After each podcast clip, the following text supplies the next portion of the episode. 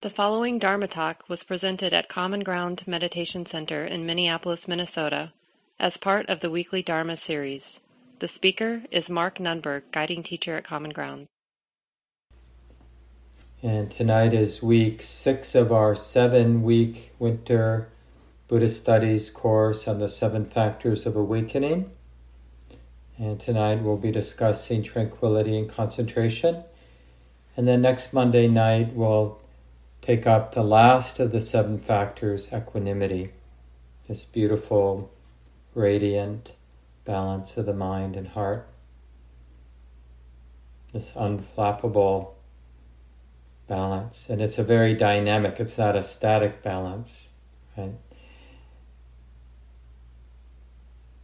And before we go on, uh, you might remember last week I asked if anybody in the community would be willing to share some reflections on dana, generosity, this beautiful circle of giving and receiving. And as many of you know, the center has chosen to operate for the last 30 years. This is our 30 year anniversary with this principle, and it's worked pretty well for us.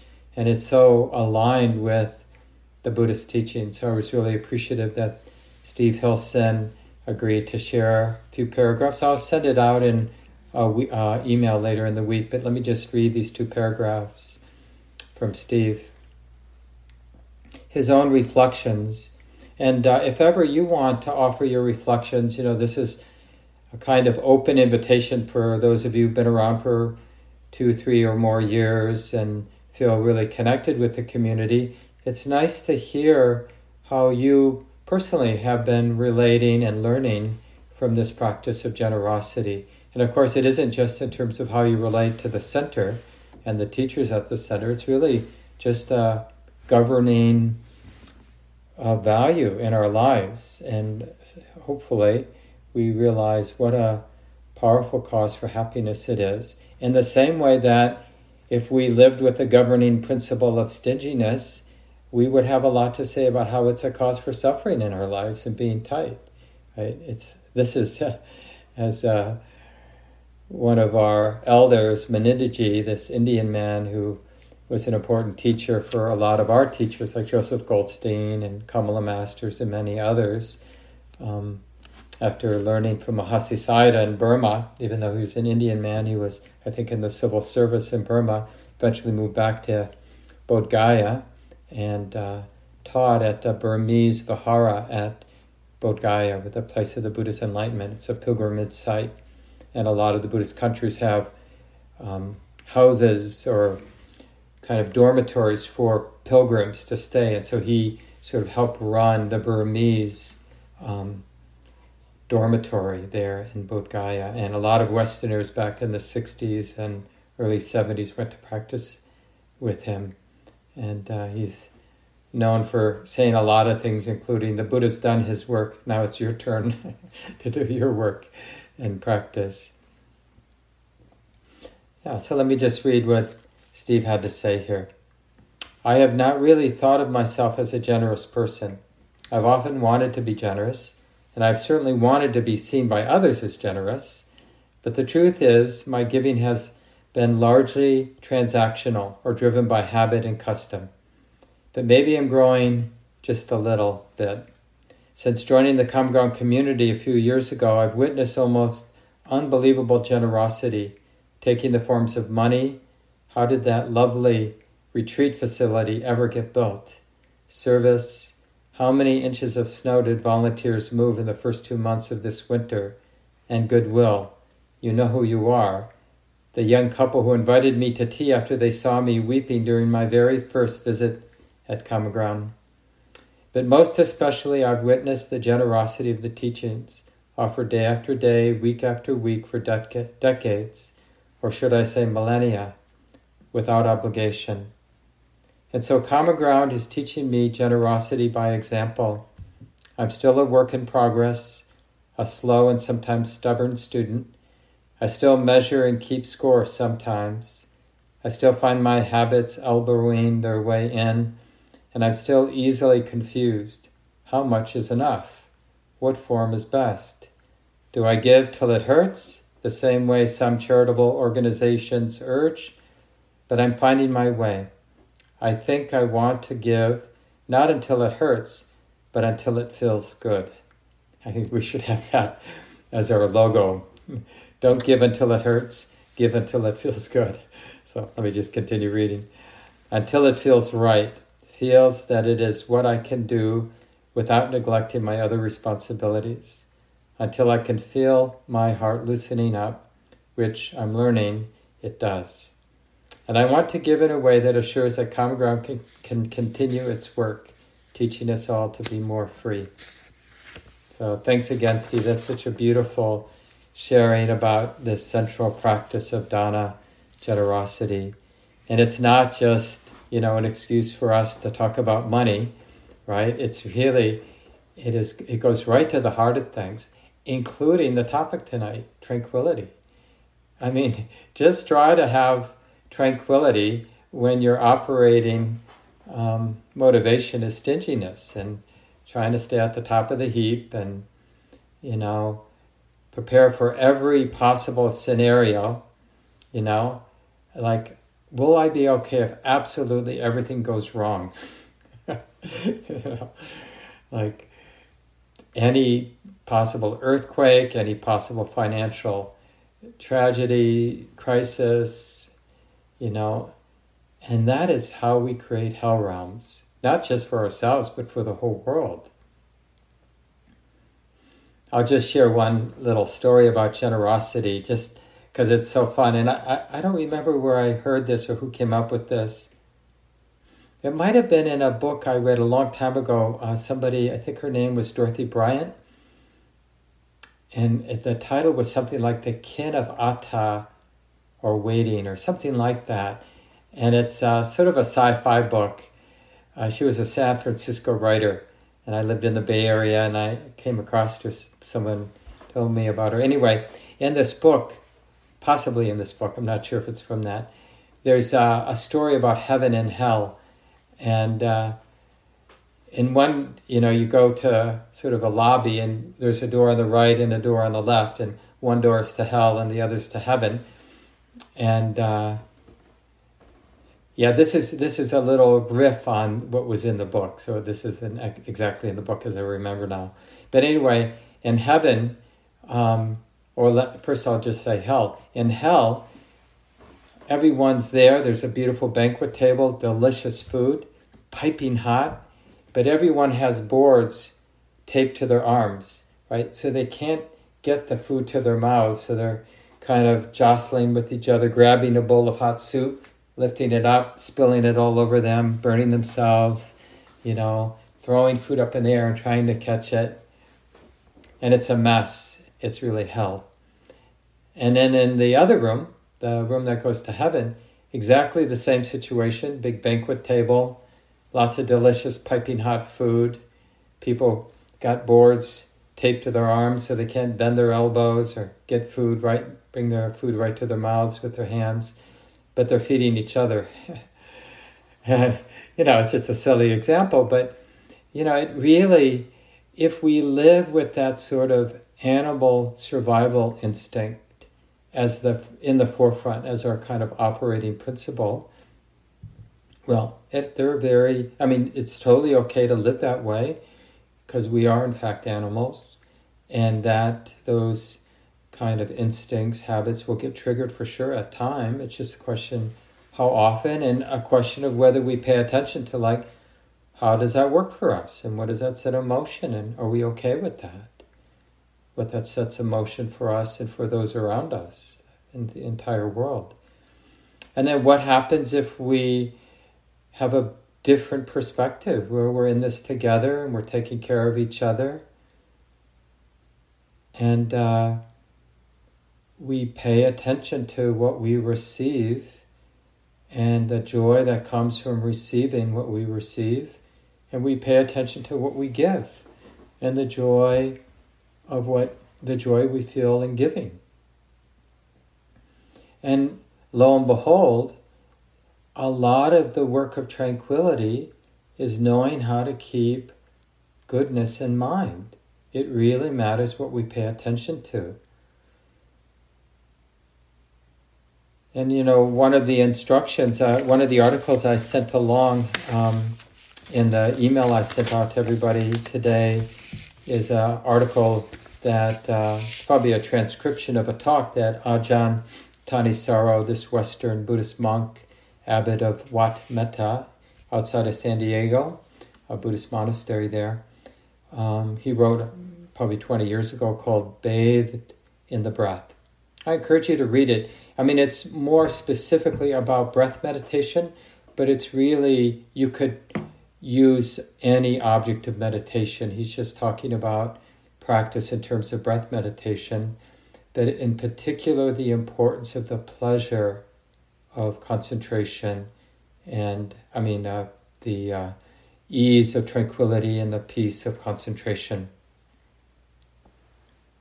So I'm just going to read different parts of this. Um, short, it's probably just 10 pages.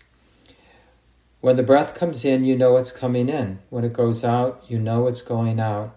Try to make that experience of the breath fill your awareness as much as possible. So we use a neutral, I mean, mostly for us, a neutral experience because we want to access the experience of fullness, not holding back, filling the mind, right? Because when we are willing to fill the mind with something ordinary, like being with the breath, and we could use the totality of our experience, it's just for some of us would be a, a more difficult first step.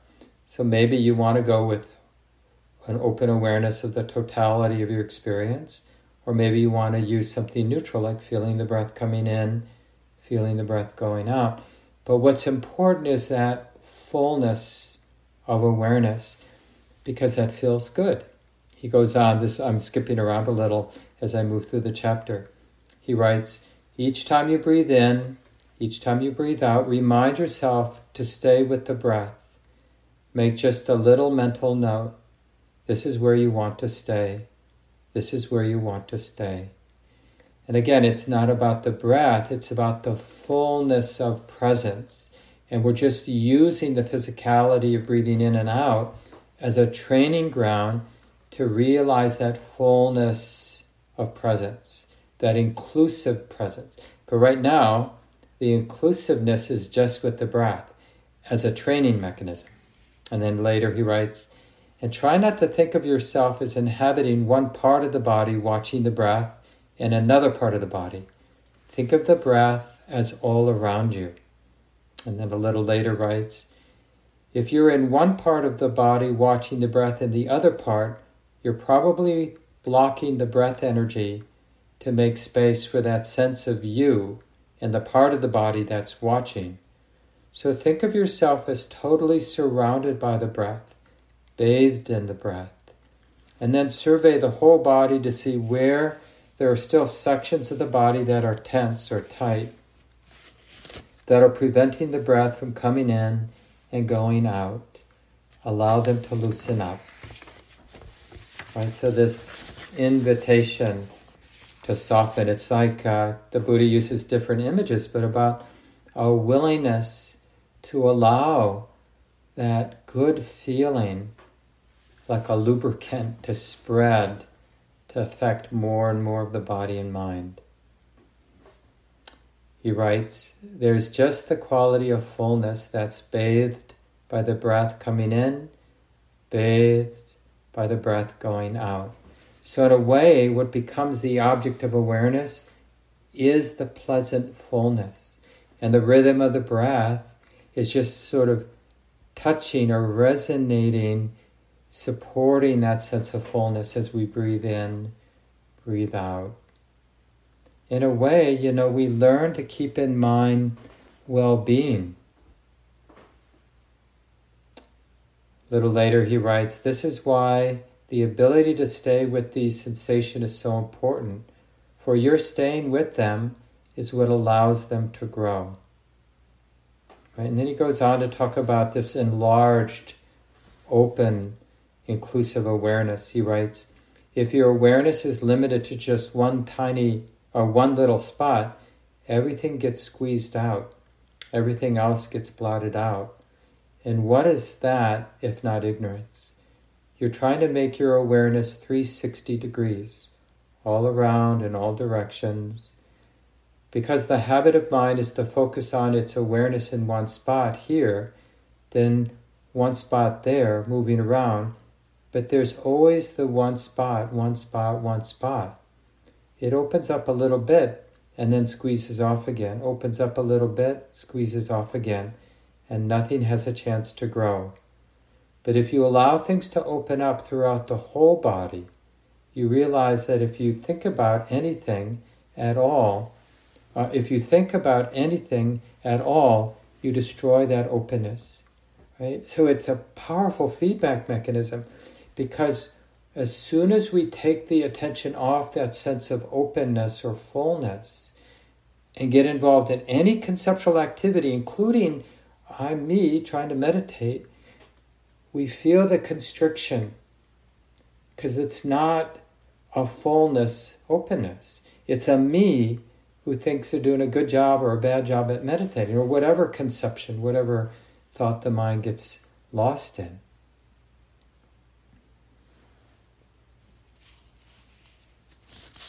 He goes on to talk about, you know, how we're not that patient, you know, and he, he basically talks about Western society in particular, maybe, are especially good at being impatient.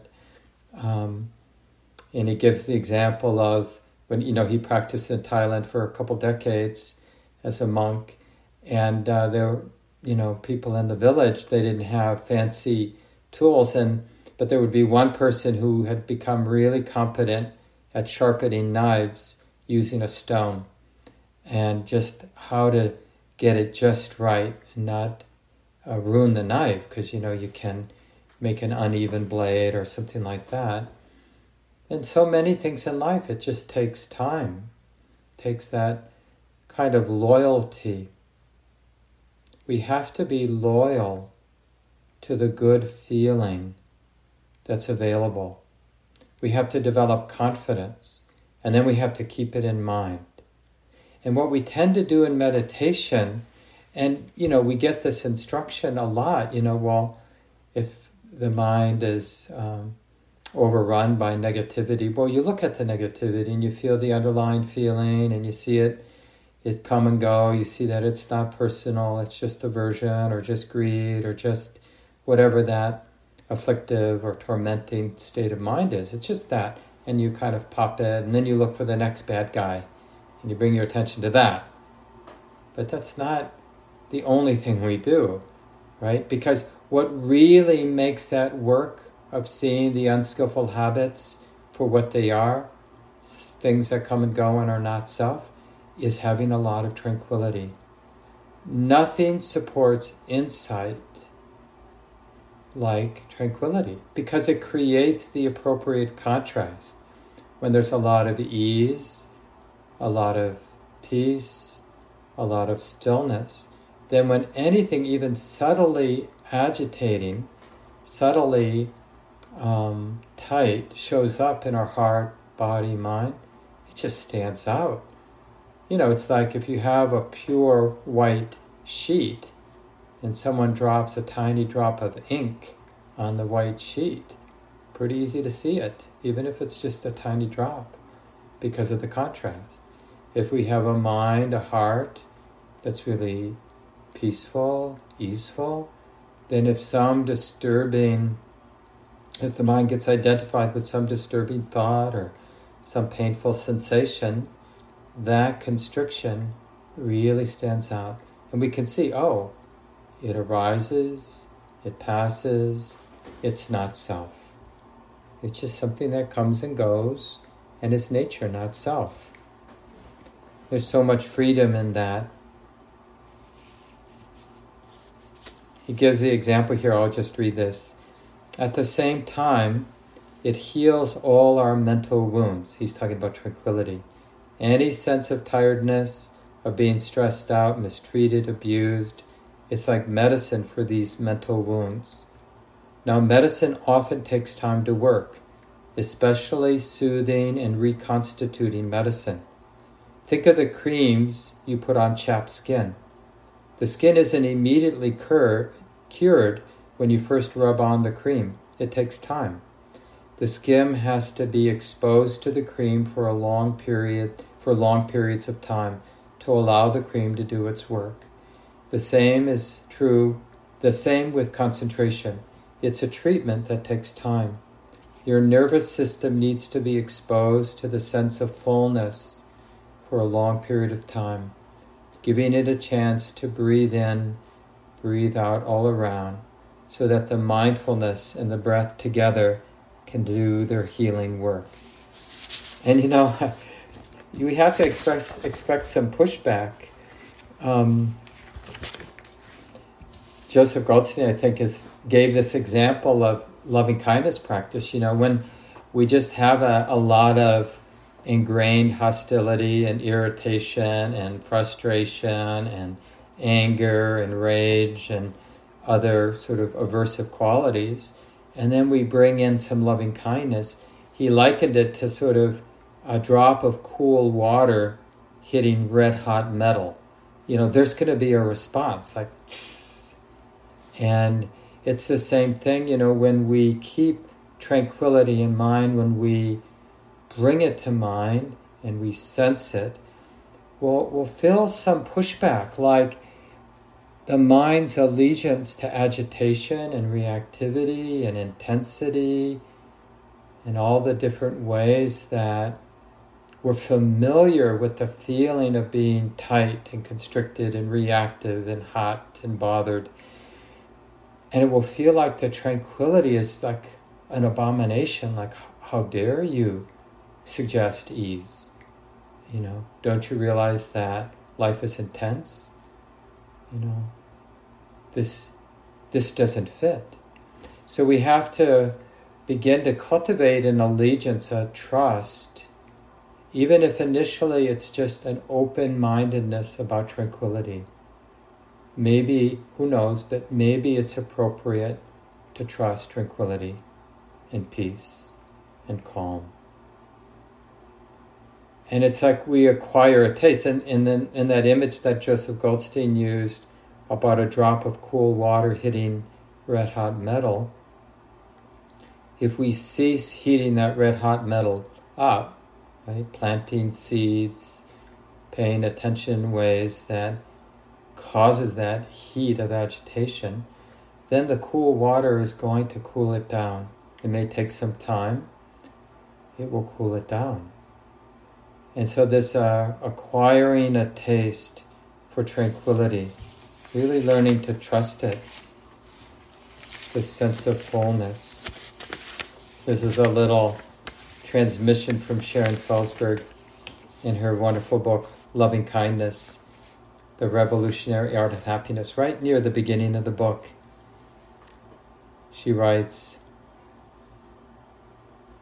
Great fullness of being, which we experience as happiness, can also be described as love.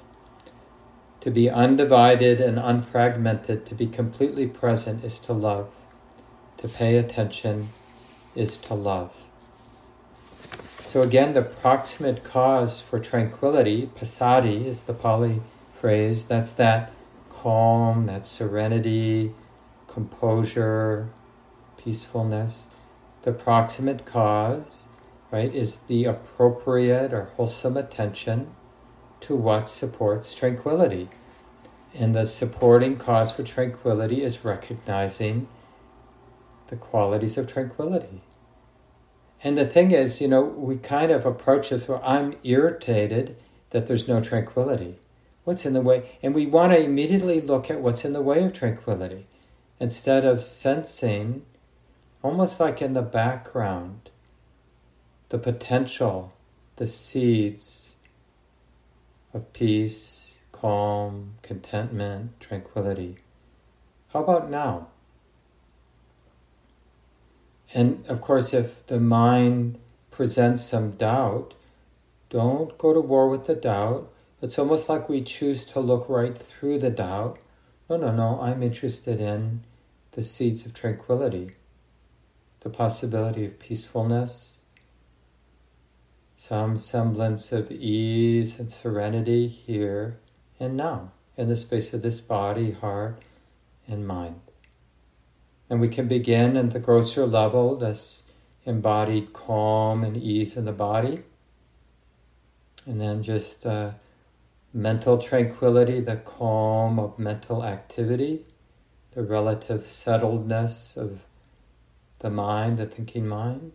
And then, even in a more deep way, the peace and stillness of the space, the empty space, the silent, peaceful space of the mind itself. So, in a way, there's three levels of tranquility bodily, energetic tranquility, you know, just the nervous system feeling at ease, like don't need to move, okay being still in the body. We hear a sound behind us and we feel the impulse to turn our head and look, but yeah, but we don't have to. Right? We can be content hearing the sound, feeling the impulse to turn the head, and just be tranquil with all that that is. Just to feel the body settled. I really strongly encourage and follow through this in my own life, encourage us all to relax every day, like to put aside five to 20 minutes, maybe a little bit more, and practice being physically relaxed. So I lie down. More recently, I've been lying down with um, my calves on a couch. So my knees are at a right angle, back on the floor on a carpet, piece of carpet, and a little pillow under my head, arms comfortably to the sides. And I do my little mindful relaxation every day, at least once. It's so pleasant. Like what? I mean, I know some of you are busy, busier than me maybe, but it just seems like so much nicer than a nice TV show or a good meal. I mean, it's like real pleasure. The pleasure of, I mean, it's a practice, right? Because it can be initially hellish if you think you got 10,000 things to do. It can feel like a violation to, of all those things you think you have to do to lie down for five minutes or 10 minutes. But you'll learn to like it and learn to see, sense the healing qualities of abiding in a settled state of body, a body that feels ease. And then in a more subtle way, it's getting familiar with a mind, a, a, this part of the mind that is active, the mind that thinks and imagines and perceives and feels and concocts, mix up stuff, plans and problem solves. And it's like, yeah, absolutely, the mind can do all of that, and it's not necessarily wrong, but it's also so nice to put that down. Right?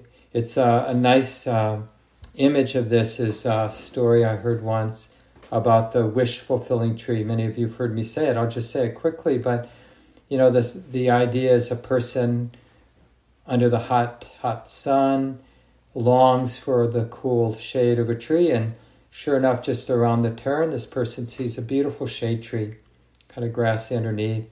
They go hang out under the tree, just so pleasant being out of the sun, really. And then the mind thinks, oh, gosh, it'd be so nice to have a cool beverage and sure enough, somebody comes by with some cool beverages and offers him a nice, wonderful drink. And then the person imagines, well, it would be so nice to have a picnic here. And sure enough, some delicious fruit is there in the tree to eat, and other delicious foods just happen to be sitting there on the ground. And the person imagines, oh, it would be so nice to have a good friend here to share this with and hang out with under the cool shade of the tree, drinking delicious beverages and eating good food. And sure enough, a wonderful friend shows up and they're having a good time. And the person thinks, well, this seems a little suspicious, all this good stuff happening.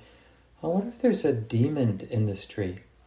And sure enough, he looks up, he sees, yes, in fact, there's a terrible demon up in the tree. Then he wonders, I wonder what that demon's up to. I wonder if it's going to eat me up. And sure enough, the demon eats him up. And this is just a, a vivid example of our concocting mind.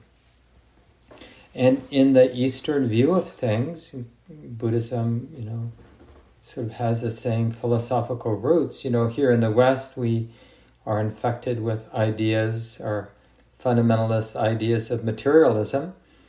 And maybe in the East, they have their fundamentalist idea of whatever the not materialism would be called, but you know, that it's really this, this is the mind. And it arises in the mind, as opposed to the mind arises out of materialism, you know, the brain, and then there's consciousness, and then there's all that arises. And the mind is just some little reverberation of materialism. And uh, but the Eastern view of things, philosophical view, is that a better, more skillful, not necessarily metaphysical truth, but more skillful uh, way to relate to this is as if it's all here, here and now, arising, being known where? Well, in the mind. So, whatever reality is, it's a moment of the mind. This reality is a moment of mind. It's arising here. Something, my experience, is being known here in the mind, in the heart. And whether there's some so called external reality or materialism or whatever that would be, those are just thoughts in my mind here and now. And we don't actually have to, that seem, that sort of subjective reality seems pretty commonsensical to me when you reflect on it. And it really uh, brings to mind that it matters what we're interested in, it matters what we pay attention to. So maybe, especially this week, as we finish up our course in the seven factors, you know, I've been encouraging us all to take some time, if not every day, um, you know, as often as possible, and just to reflect on all seven factors. Take a 30 seconds to a couple minutes for each of the seven factors, bring them to mind so that you're interested in it in real time, that factor and in particular this week, the factors of tranquility and concentration. And with tranquility, the difference between the two, you know, obviously they're related. Tranquility is more the pleasantness of that bodily and mental ease, that bodily and mental settledness, that contentment and the pleasure of that, the simplicity of the body the simplicity of the mind that's not agitated. And that leads to the realization of samadhi, which is realizing the mind, the mind's, the space of the mind as empty, empty of what's not there. So we're sort of, it's a, it's an insight to see the mind empty. Because when we hear that word mind or heart, we notice the activity of the mind because it's grosser. So it's easy, oh yeah, I'm perceiving this, I'm thinking this, I'm feeling this in the mind, in the heart. But we can train the mind to be interested, especially when there's tranquility of mental activity and tranquility of bodily activity, then, like some of you remember from our study of the Anapanasati Sutta, the 16 steps, then we can do the third set of four instructions. Remember? Breathing in, aware of the mind, the space of the mind. Breathing out, aware of the space of the mind. Gladdening, concentrating, liberating the space of mind. Right?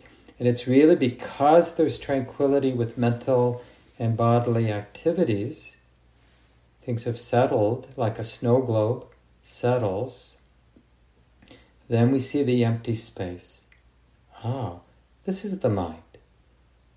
Empty of doing, empty of scheming and concocting. Oh, this has been missed for a long time. And once it's seen deeply enough times, then it's hard for the mind to forget its empty nature. Just like when we feel bodily calm, we have a kind of a deep memory of it. You know, we have a really nice sauna and jump in the lake and get in the heat and jump in the lake or get a good massage or have some good healthy exercise but we don't don't overdo it and we just feel that ease. The body feels so good. It's just like content not to move. You know you sit down it's like i don't think i'm ever going to move again. But there's a kind of an energetic buzz in the body from the good work we've done physically. Same with the mind. And then the deeper tranquility, the deeper peace is really that stillness of concentration or samadhi. Of course, there's much more to say, and there's some good resources that you can study uh, in the email to dig in a little deeper with tranquility and insight, including Jill Shepherd's and Joseph Goldstein talks on those two subjects. You can track those down and the resources as well as that article I mentioned, Bathed in the Breath by um, Thanissaro Bhikkhu. This talk, like all programs at Common Ground, is offered freely in the spirit of generosity. To learn more about Common Ground and its programs, or if you would like to donate, please visit our website www.commongroundmeditation.org. Thank you for listening. To learn how you can support the teachers and Dharma Seed, please visit dharmaseed.org slash donate.